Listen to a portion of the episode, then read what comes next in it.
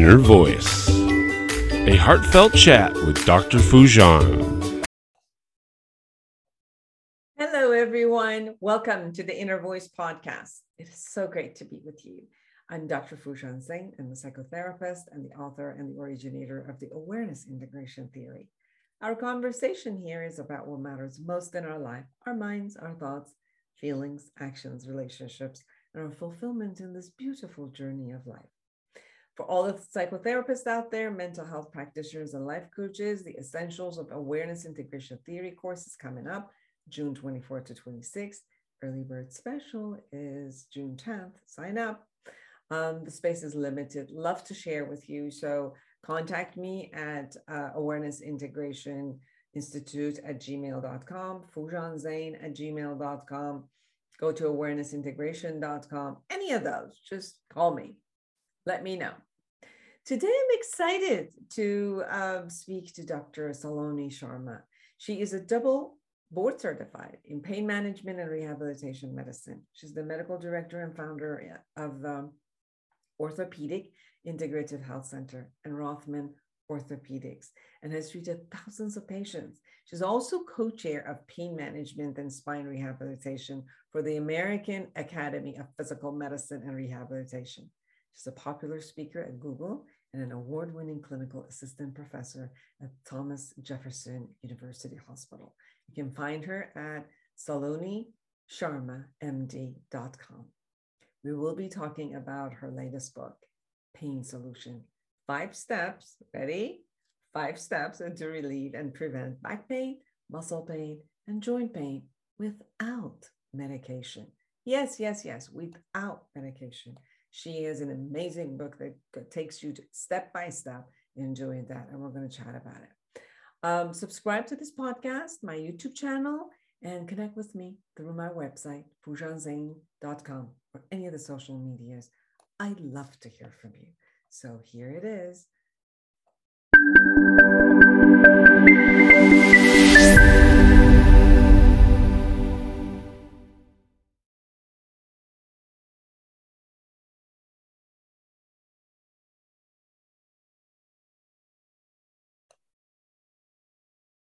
Well, here we are with Dr. Saloni Sharma, and um, it is so nice to have you.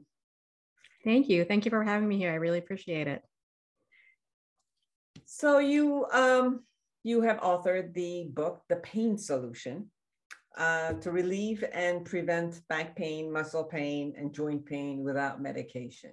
Now, I'm positive everybody that is hearing us and who's going through pain turns around and says, What?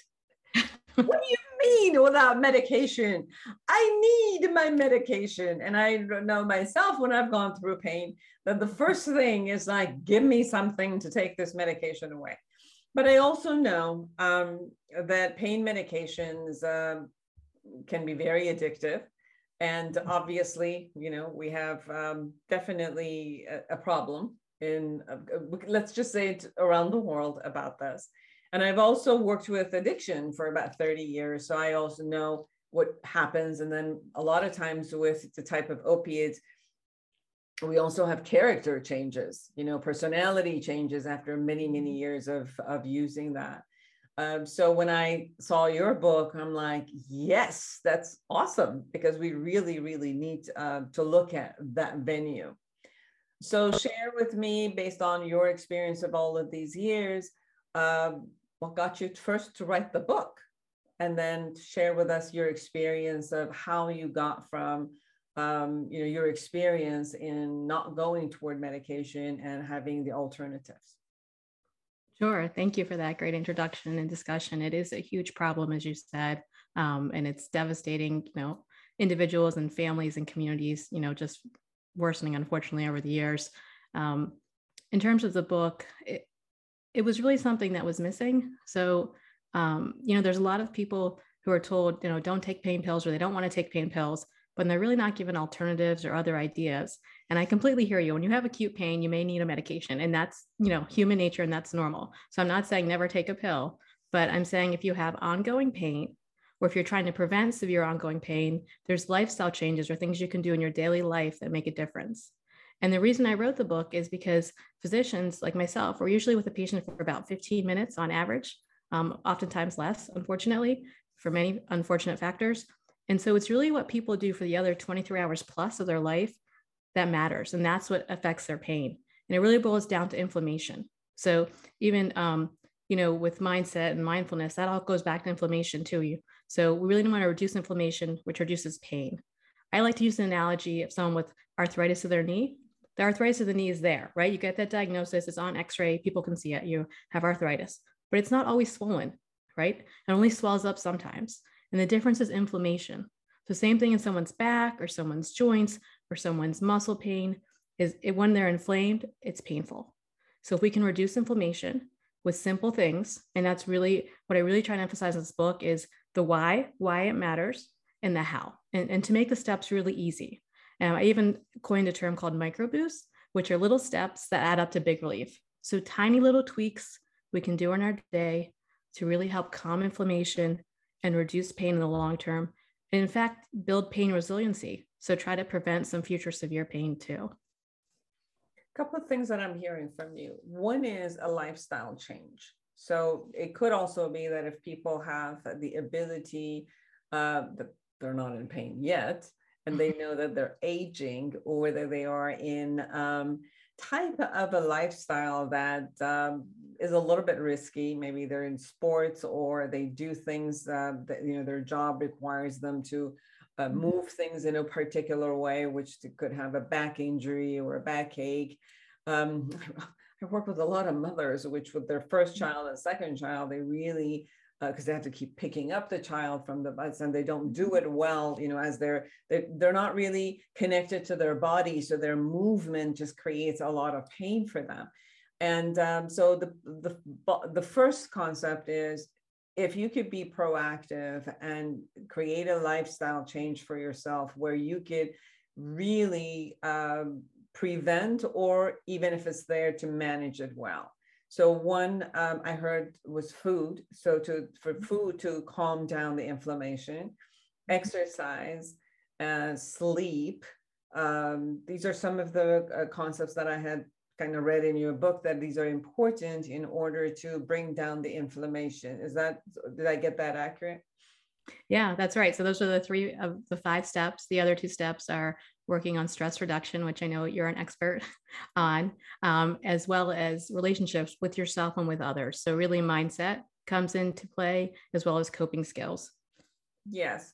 I remember at one point I had moved in a very, very weird way. And I was at somebody's house and I sat in the on the couch in peculiar way uh, something got pulled. I could not walk. So they had to carry me home. And then the next day, um, I could not get up.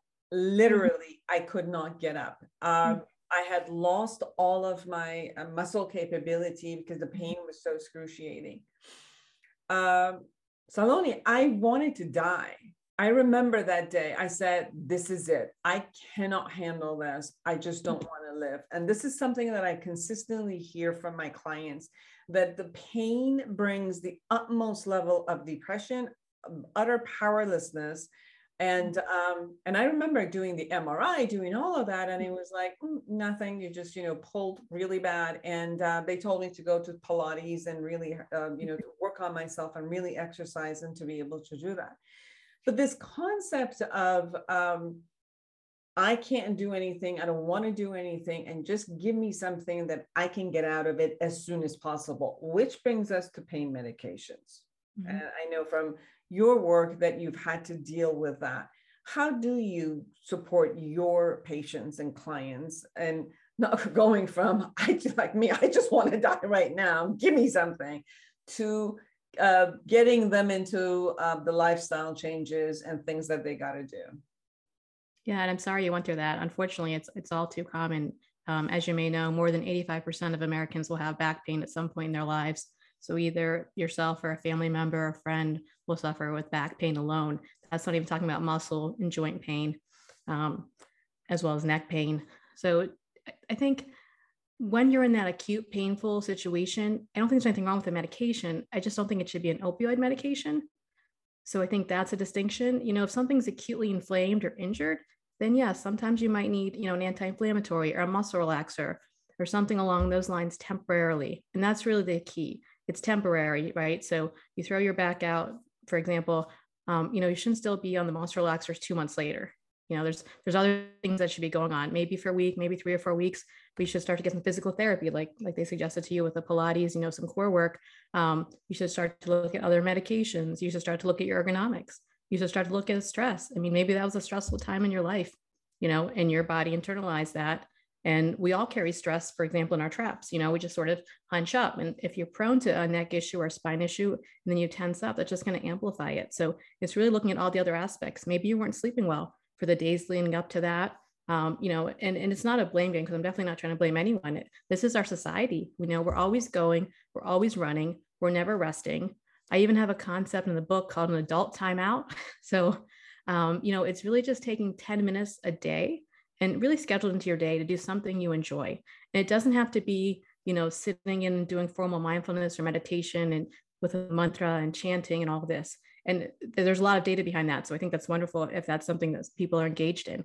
But if that's not for you um, it can just be an activity you enjoy and makes you mindful and present. So you're not thinking about what you have to do later or what you didn't get done. You're kind of in what they call the flow state right? You're in the zone. It could be cooking it could be painting it could be woodwork it could be writing it could be singing it, it could be many things it's something you enjoy and that makes you present so that's sort of the concept is yes you may need a medication in the beginning um, you know, especially when you're in that acute pain. But I think it also is helpful to have someone say, let's give you a medication that's not a narcotic and let's help you out of this. And uh, someone to remind you, this isn't forever, right? You have that feeling of, I want to die because your mind catastrophizes. And, and I don't want to speak your words because you're, you're much more knowledgeable about this than I am, but you know, your mind catastrophizes about, oh my goodness, worst case scenario, I'm going to be like this the whole, my whole life. And no one wants to be like that their whole life. But it's really just a moment in time. And so getting some perspective and having someone who helps you with that, I think is really beneficial. And the number one way to prevent opioid addiction is to never take one. It's really that simple. I agree. I've worked with um, addiction for many, many years and know that when you are taking opiates, um, that it just doesn't stay um, at the same rate, obviously. Mm-hmm. It, uh, you know, your body tolerates it. You want more and more and more and then many people then do uh, kind of awkward things with their medications they go mm. to different doctors and the patterns of addiction uh, gets worse and worse as it as it shows up and although your pain is gone or some matters of your physical bodies but then you just added uh, you know a lifetime illness kind of to yourself uh, from mm-hmm. there um, you talk about proven ways to treat the pain without the medication um, can you share a little bit about those? Sure. And so I think, you know, once you're out of that acute flare, then that's when you get into these sorts of treatments. Uh, and that's sort of managing it, or if it's a reoccurring pain, if you want to minimize how often it happens. There's a lot of data that shows that the food we eat, so our fuel, makes a difference. So if we eat more inflammatory foods, and the standard American diet, the acronym unfortunately is SAD, and that's because it is sad, right? It's hurting us. Um, it's a lot of processed foods. It's not a lot of um, plants, it's not a lot of vegetables, it's not a lot of legumes, it's not a lot of plant based proteins, and it's added salt, a lot of trans fat, a lot of saturated fats. Um, and the worst is a lot of sugar, right? So, sugar and salt make things live longer on the shelf and still taste fresh. And so, all of our food is loaded with that. And that's actually causing more inflammation. And going back to that knee analogy, that's causing swelling in your back and in your muscles. And you can't always see it. So, you know, maybe you know someone doesn't have the best eating habits you know and it they may because they're not aware that this thing affects their pain um, and maybe that was the way they were raised or maybe a time factor or a financial factor there's so many reasons uh, and they're doing something that's actually making their pain more likely to occur and to last longer and so if we can make these little tweaks that reduce inflammation again focusing on food in this discussion um, you know that can make a big difference and it can be simple really simple um, it has to be goal oriented though. So you can't just say, oh, I want to eat more veggies, right? Because that is not a goal. That is just a general concept. You have to own that goal with a time and a place and how you're going to implement it. So it has to be every night at dinner, half my plate will be filled with green leafy vegetables. Okay, that's a goal. That's something that's achievable and measurable. And that's something you can follow through on. And that's something you should put a little sticker on your calendar or, you know, in your diary or whatever, even on your phone that you did it because the human brain, brain loves rewards, right? So we love that little dopamine hit. And if we can get it from good things, like eating half our plate full of vegetables, as opposed to not so beneficial things such as, you know, donuts and chips, which also give us that dopamine hit, um, then we're going to end up better in the long run. And I think the awareness of what uh, type of food affects the the body in a particular way, because some people might have allergies to a particular food, which mm-hmm gets them disoriented. There are some food that might do this for everybody, or there are particular food that might match somebody's body and not somebody else's body. Um, for example, I've really noticed when I drink alcohol, like I, I, don't drink alcohol a lot, but once in a while when it's a social, um, all of my joints start hurting and then I have shooting pain hmm. uh, coming through my body. And a lot of other people don't experience that um, or you know I have feta cheese and I feel foggy for a minute. So there are also not only the the ones that you said that it's been proven that does this to everybody's body, but this awareness of um, what happens to my body? What am I uh, not supposed to eat? If I'm gonna drink, like for some people, rice is very good. For me, particularly, I blow up like a balloon when I eat rice at any time. So that's what happens to my body. So uh, part of the mindfulness that you were talking about is this type of an awareness about your body that how does your body react to different foods and it seems like if you're more aware of that you can start eliminating those or making it less in your diet in that sense right? Yeah i think that's a really great point. Everyone is different. This is completely individual. Uh, and keeping a food diary can be a little bit tedious but it can be helpful. Even if you just do it for a couple days um, a week would be ideal. And see what are my pain levels those days? Is there any connection? You know and just sort of keeping a diary which would be your foods how much you slept that night how what your stress was on a scale from 0 to 10 and i think when you see it in black and white in writing that oh look when my stress is this high when i don't sleep well my pain is this much worse it helps you prioritize it and the same with the foods if you notice like you've been very astute to notice you know that certain foods aggravate symptoms for you then you're going to be more mindful and not engage with those foods and you're going to feel better in general. You also talked about a very, very important factor, which is the tolerance of, of pain. I know that, um, for example, when we even work with emotions, many people utilize uh, different type of numbing um, agents, let's say alcohol or drugs or anything else, mm-hmm in order to numb their feeling because they just can't tolerate their feeling. Like somebody has a minute level of anxiety or sadness or anger, they're like, okay, give me something immediately to numb it down because I can't feel, or any type of feeling just becomes so intense. And I'm, I'm sensing that you, where you were talking about pain is almost the same thing, where people have, uh, when they, if if there is a chronic pain that is there, um, that there are ways of learning how to be with that pain versus fighting with that pain. And the more that we allow ourselves to be, and part of the stress um, reducing techniques that you were also um, alluding to and talking about, that when you know how to be with the pain, then you kind of like allow it to be and you move on with life, although you take care of it, but move on in life. But it seems like when you are intolerant of it or fight with it or consistently or, you know, in some struggle with it, that it just exasperates it. What are your experience uh, with the concept of containing as you were sharing with us? Yes, that's so true. So um, you may have heard of that acronym RAIN, which is a popular uh, acronym, right? So recognize, allow, investigate, nurture.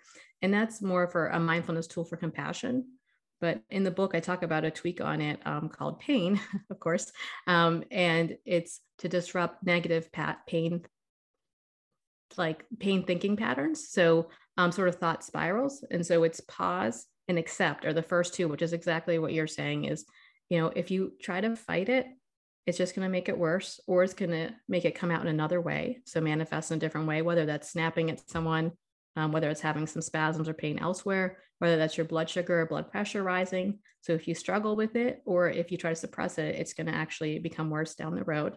So after pause and accept, the next part of it's inquire, which is sort of thinking about where is this negative thinking coming. So it's one level to have pain, which unfortunately at some point in our life we're all going to have some pain. it's another thing to suffer, right? So suffering is the emotional part that comes into it and that can sort of magnify it. So if you can pause, accept, inquire, why am I thinking this way? Why am I thinking, oh, my pain always does this. Every time I want to do something fun, my back hurts, right? And so you have that thought pattern, you know, built into your mind. And so you can learn to just recognize that and then go to the end of pain, which is now decide and decide what action can I take to make this better or maybe there's no action that needs to be taken but sometimes there is and sometimes there isn't so you could say i don't even know if i want to go out to dinner every time i try to go out friday night my back hurts right so i'm just not even going to go so then you shut down you lose social connection and that actually makes inflammation and pain worse too so another way to go at it is okay every time i try to go out friday i feel my back pain coming on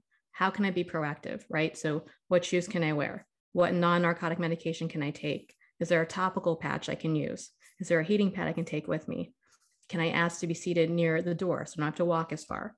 You know, can I ask so and so if I can use their arm when I walk so I have less pressure on my back? So there's lots of workarounds. And I think feeling that you don't have loss of control and that you have some power over it makes it a little bit better. And I'm not going to mislead anyone and say that these techniques mean you have zero out of 10 pain, right? These techniques mean that the pain is manageable and you can live your life and function. And that's really our goal. Mm-hmm. So share with us Relief uh, 5R. What is a Relief 5R plan that you have in your book? One chapter is about this. Yeah, so um, it's it's the lifestyle things we talked about. So uh, mnemonics and a system kind of helps make it fit together better. So I came up with the Relief five R's. So the five R's are refuel, which refers to food, revitalize, which is exercise, recharge, which is sleep, refresh, which is stress reduction, and relate, which is relationships. Mm-hmm. And you call it cost free quantity and refill unlimited, no side effect, and evidence based.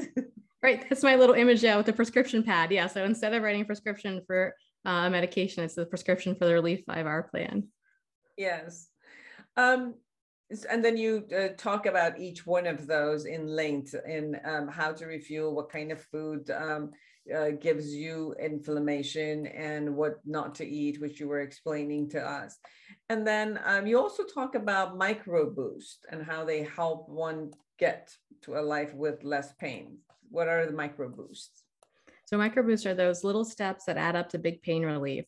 So uh, it's doing something small that can make a big difference later. For example, someone who is always seated at their computer for work or for social activities um, it's putting a timer on your phone every hour and doing the shoulder shrugs and neck rolls just to loosen up the muscles. I could even do some pelvic tilts. You could pretend to go to the bathroom if you're at work, just get up, take a loop, come right back. Um, the idea is to do tiny little steps, which are going to help your overall inflammation level. And is the inflammation also uh, work with uh, just your body and food and the gut microbe, or is it also uh, would just just the stress itself give you inflammation or is it mostly food related? You're right. It's it's really all of them. So they can all cause inflammation. So there's a gut microbiome which has a huge impact. Um, and that's where we want to eat healthy probiotic food and prebiotic foods. But there's also um, sleep so lack of sleep causes a great deal of inflammation. Uh, lack of exercise can cause inflammation but more than that exercising can reduce inflammation. And so, um, you know, we talked about mindset and mood a little bit earlier, and I call like the exercise secret sauce is that it releases painkillers, endorphins. It releases more serotonin, which, as you know, is what's um, activated in the number one antidepressants in the United States or serotonin reuptake um, medications. So that's a kind of, I, I hate that term, it's a feel good chemical, but it is sort of like a feel good chemical. Um, exercise activates your natural marijuana, so your endocannabinoids. It actually helps with that too. Um, there's something called myokines, and those get activated too, which help with inflammation of the muscle. So it, it's all of it. It's not just food, it's exercise, it's stress, it's sleep. They can all help reduce inflammation and make sure you have less pain as much as possible. And you um, talk about the pain relieving benefits of polyphenols, the micronutrients that naturally occur in plants? Sure. Polyphenols are a type of phytonutrient. So phyto means plant. So it's plant nutrient. So it's nutrients you find from plants, and they give plants their color. And so that's why people say eat the rainbow because they want you to a variety of plant phytonutrients, including polyphenols. And they protect the plant from disease, from insects. And there's something that actually helps reduce inflammation and is an antioxidant benefit for us too as, as humans. Uh, and eating a variety of different colors gives us different types of phytonutrients. Mm-hmm. Your book has a lot about nutrients and food. I, um, as I look at it, not only has about the supplements, it has uh, the concepts of fasting and what works, um, types of fasting that works. What are your thoughts about the intermittent fasting? I think there's some good data there for inflammation. I don't know if I necessarily say it's the best thing for weight loss. And I think that's where some of the data gets muddled because um, people are always looking for weight loss. Uh, but it's really great for inflammation. Um, you know, and it has to be cleared by your physician, of course. But the best kind of fasting is intermittent fasting. That's actually circadian fasting or circadian eating. So that's sort of going with the way we were made um, in terms of natural patterns. So if you eat more matched up to daytime hours and less at nighttime hours, that's better for your overall health. That's better for food processing. That corresponds to your hormone rises and cortisol, and melatonin. It's going to help you have better sleep. So, you know, humans aren't made to have a 7-Eleven and a 24-hour open fridge and, and eat at midnight, you know, and then go to sleep. You know, we need time to process food. We need to not be having those insulin and sugar spikes together so late at night. Um, and we need time to clean up. And so intermittent fasting lets ourselves get cleaned up basically to get rid of all the debris and to re- sort of renew for the next day and the next onslaught of food and, and input. Mm-hmm. You talked about relief as like a set for success uh, in for the refuel. You talk about removing barriers, intentions, and eating healthier snacks, and the micro boost that we talked about, and then uh, the E is for eye level, like intention, drinking more water, um, and uh, each night fill up the reusable water bottle and put it in front of the fridge, and then you, keep drinking it. Link to specific activities eat more plant-based food. I for you know I declare uh, to eat more fruit or whatever is good for your body, and then encourage the E is for encourage pro- progress by tracking, um, so that you're more aware of what you're doing, and then feel better. Uh, you've brought a lot of uh, systematic and and this this book is great. It has everything for you. And then it talks about revitalizing which you shared uh, a bit about. Um, when we're talking about the pain itself, uh, something else that consistently, not only that I'm getting, you know, I'm 60 and I'm beginning to feel it, but mostly as I work with people who are aging, pain just becomes part of life. And it's like, how do you, um, how do you accept it uh, to also be there w- without um, it's just you know sometimes as, as when we're young we don't expect it and when it's there we're surprised as if like you know why is it here or it's attached to some injury like okay you fall or you're doing sports and then you expect it to go away immediately. But as you're aging you don't expect it to go away anymore. You expect it to kind of stay and kind of become best friends with it for a lifetime. What are your thoughts about that well, uh, unfortunately, yes, as we age, we heal much slower. So, you know, if I get a cut on my finger, it might take a week and a half. And for, you know, my eight year old daughter, it takes a day uh, to heal. So, yeah, there's definitely different rates of healing.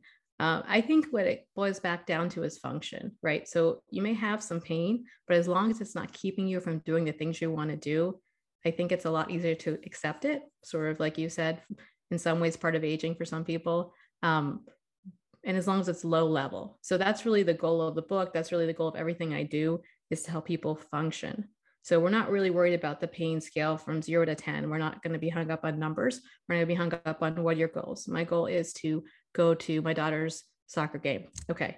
Is the pain stopping you? Yes. Okay. So we need to work on that. Is it not stopping you? No, I can still go to soccer game. I can still do what I want. Well, you know, maybe that's just a compromise then, you know, and it's it's not perfect, but like you said, maybe it's just sort of part of life and we can always strive to get towards perfect but at least if you can do what you want that's really what we're going for mm-hmm. um, another aspect that, that you also talk about in book and you, you talked about it when it's relate and it seems like when you are um, with people with friends talking you're in a socialization a lot of people let go and lift off from their body and they put themselves out of here and out here and uh, somehow in that relatedness uh, togetherness connectedness um, they feel much better versus aloneness and in a lonely time and oh, isolating and when you're isolating sometimes your body talks loud. Remember when you're in a house with a lot of wood, when it's all quiet, the wood talks consistently and you're listening to every single sound.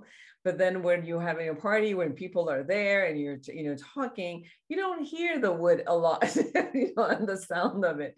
And it, it somehow is almost like the same analogy when people are sitting home doing nothing and kind of mm-hmm. like every part of their body, they're more hypersensitive from every single angle that that body kind of like, sque- you know, squeals and does its own thing. But then when we're together, uh, most people don't even realize they're not you know they're not suffering from whatever is happening in their body. What are your thoughts? Yeah i think that's so true. I, and i love your you know wood floor open house analogy because that's just so vivid and beautiful um, and really easy to relate to.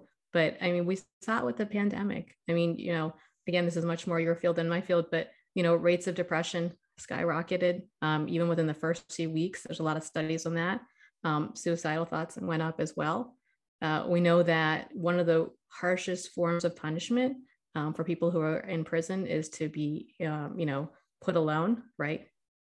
Yeah, yeah. So that's they know that that's basically the cruelest thing you can do, right? That's the highest form of punishment to put someone in isolation, and so um, that alone sort of speaks volumes. You know, we know it's the worst punishment, so we know it's a gift to be around people. Obviously, there's some people who help you bloom more than others, but um, there's a lot of data that exactly what you said if, if you're by yourself you kind of amplify things um, and you sort of get lost in your own world a little bit and the other thing that sort of piggybacks on that is having a sense of purpose you know that you're helping people and actually helping people and it can be really little things like holding the door open um, smiling at the cashier really small little things like that and those tiny little like micro boosts like micro social interactions can sort of add up to synergistically a much bigger impact. So even if you live alone, you know, but if you go to the library every afternoon or if you go to the same, you know, coffee shop and you see some people and you get around and you start to make friends and you say hello and have a little conversation, that's going to make a huge impact on your overall health versus just staying at home by yourself and not interacting with people at all. Um, so, so yeah, I think there's a lot of truth to that. So for people who you um, have worked with where they got um, they had injury. Uh, they went to um, an emergency room. Mm-hmm. They got prescribed pain medication. Um, I went to because I had a bloody nose and I got, came out with 30 Vicodins. I have no idea why. Wow. Um, and so a lot of people, when they go into the hospital for any reason, they are prescribed some sort of a pain medication. Um, they get involved. Uh, now they have the issue.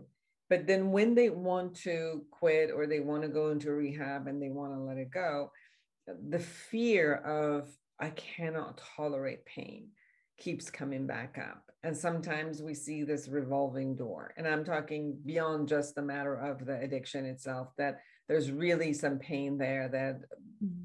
you know, it's valid. The fear of not having the ability to tolerate pain is there. What are your some of your suggestions that you have for your patients as they might come in to you while they're already using opiates and you're trying to work with them with the pain management techniques so that they can get off of the opiates and then move to other solutions that are um, beyond uh, opiate but tolerant of pain so I think you know one thing is is working with a great therapist, uh, you know, and having part of a multimodal team approach to it. So you know, me again sitting for 15 minutes with a patient isn't going to solve you know an issue like that. So I think having a great support system, I think having little tiny goals, and again functional goals. So for someone like that, you know, they're so worried about the pain that talking about pain numbers on the zero to 10 scale is, is pretty much useless. Um, you know, so you have to say, okay, where our goal is you know, if you are going to be weaning from a medication with again a whole team and just going down by half a pill, you know, of something today, can you still walk to the mailbox? Can you still get this done? And no one's trying to say it's pain free, but can you still do this? And I think when people see little bits of achievement um, and recognize their own power, then they do better.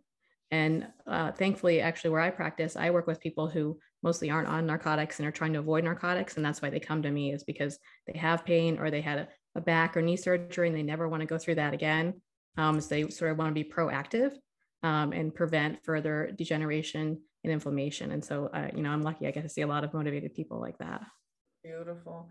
Are there also uh, medications that are not narcotic, but they're also localized? Like they would actually give, for example, if your knee uh, aches, that there's a, it goes specifically to the knee and um, have the medication localized versus your whole system having to digest it and go through your whole system? Uh, yeah, I mean, what comes to mind for that would be topical treatments, so creams and patches, especially. There's a lot of over-counter patches that people can um, have access to, and if it's okay with their physicians, um, you know, it could be like a Novocaine or lidocaine patch. It could be Voltaren gel, which is like ground up Advil in a gel that you could rub into an achy joint. Um, there's also something called a TENS unit, which is like little electrodes that pulse the muscle. Um, so there's a lot of localized treatments. Um, there's heat, of course, and ice. I'm also an acupuncturist. So there's acupuncture, which is, you know, whole body, but can also zoom in on a painful area as well. Um, so I think there's a lot of non-medication treatments that, that could be helpful for people. Um, how does acupuncture support uh, the pain relief? Um, so it, it, depends on which philosophy you're, you're, talking about. So Eastern philosophy talks about chi and energy movement. Um, Western philosophy in terms of orthopedic pain and there are um, NIH backing actually of acupuncture for joint and spine pain, especially um, talks about more like trigger points and uh, local spasms and treating local areas of inflammation. So it sort of depends on your perspective, but there's definitely a role for it. And a lot more of insurances are even covering it these days too. Well, um, I've used acupuncture also for um, uh, allergies. It was interesting because I went through this time that it was a lot of rashes. And um, amazingly enough, um, I went through the whole Western world of how to handle allergies and couldn't find anything or couldn't do anything about it. And then acupuncture actually uh, treated my allergies, which was really, really uh, amazing to me. Another piece is important after COVID, and I don't know if our listeners or viewers um, have had this experience or not. I have had a lot of clients who, um, after getting COVID, hmm. um, they had a huge amount of panic attacks, um, tremendous amount of depression. People who were not de- depressed at all before, um, they were high functioning people who were, um, you know, working uh, long hours, and they had amazing social life, and all aspects of their life was beautiful. And then after having the COVID, and you know, after three to four weeks, um, they had a tremendous amount of anxiety, panic attacks, consistently mm-hmm. the body being um, activated. And um, I sent them to acupuncturists after a while, and it mm-hmm. was amazing how that kind of balanced their um, system again, and the panic attacks uh, went away. Oh wow, that's really interesting. Yeah, that's that's fascinating. I mean, you know, Chinese medicine talks about qi and energy movements, um, and a lot of uh, Ayurveda medicine talks about energy movements as well. So a lot of uh, ancient systems talk about that, and they've you know been around for three thousand years. So it's probably something to that. But um, Western medicine has done functional MRIs. That's where they take MRIs of someone's brain and they're actually watching live as they light up, and they find that the pain controlling pathways and even some of the inflammatory pathways, which can contribute to um, you know mood disorders as well light up with acupuncture. So there, there is something to that, but that, that's really neat that you can offer that to your audience because if a lot of people are going through that, you know, they may not naturally put together acupuncture as a treatment. Yes, because it's uh, it's not necessarily a psychological uh, issue, although because it is uh, an anxiety and depression, obviously they come to me. But as I work and teach them a lot of the factors, it's just their body's system got shocked into thinking that they're in danger and no matter how long we're constantly bring their calming down with their thought processes bringing it down and yes we'll bring it down but um, why not like you know if you balance the uh, the system uh, the meridian system it we get there much faster why not to have the psychotherapy plus acupuncture together so one uh, you know balances the system while the other one would shift, shift the thought and remind the body that yes, you're not in danger anymore and you're fine and everything is okay. Yeah, I think that's great. I think that really emphasizing that it's not one or the other, right? So it's always um, both, because you always want to put not put all your eggs in one basket, right? And attack something from a few different angles because that's going to give you the best chance at the best response. Um, and so I think that's neat the way you said that, you know, really doing both. Uh, I've seen a lot of people after uh, the vaccine, even um, and also after COVID, that if they had an old arthritic shoulder or knee, become suddenly inflamed and angry. So these old musculoskeletal injuries, which are kind of like calm or low level, suddenly you're angry. And that's because it activates your immune system, your inflammation system. So it causes more inflammation. That's part of the vaccine's job. And that's part of what happens with COVID. You get inflamed. Um, there's even a, you know, a pediatric inflammatory syndrome. There's a name for it. So I think, you know, really doing things that reduce inflammation can really help in your general health. I mean, my book talks about specifically about back and muscle joint pain, but honestly, it's for overall health, right? So doing these things is going to help your mood, it's going to help diabetes, it's going to help high blood pressure, it's going to help all these inflammatory conditions, and it's going to help you live better, um, you know, and sort of be your best self in a lot of ways. Dr. Saloni Sharma, everyone. The book is The Pain Solution Five Steps Relieve and Prevent Back Pain, Muscle Pain, and Joint Pain Without Medication. This book has so much to offer.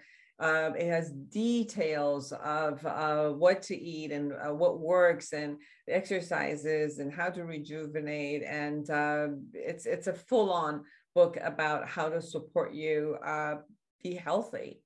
Um, in one minute, as we're coming to a close, um, Saloni, anything we haven't shared that you really, really want everybody to know? Um, yeah, thank you. And thank you for this beautiful talk. It was lovely discussing things with you. Uh, I think that some of these things sound simple and may have sound like, oh yeah, of course, if I sleep better, eat better, then you know I'm going to feel better. And and that's the truth. The answer and what the book shares though is a the science behind it so the evidence of how it works and the how, right? So it's the why and the how, and that's what we're often lacking. If you see a knee surgeon and you're over a certain weight, they'll say, lose weight, come back to me. Then I can talk to you about a knee surgery. I'm not doing it if your BMI is too high. And that's kind of the end of the conversation. And that really leaves someone hanging. So this book is really the how, with these little micro boosts, how to make these tiny changes that don't break the bank, that don't require hours of time. And that's really, uh, you know, what we're trying to help with here. Beautiful. Thank you so much for taking the time and being with us. Thank you so much for having me. I love your show. I really enjoy it. Thank you. So, everyone, go get the book, The Pain Solution Five Steps Without Medication. And for all of you who are out there, create an amazing life for yourself and everyone around you. And until next week, bye bye.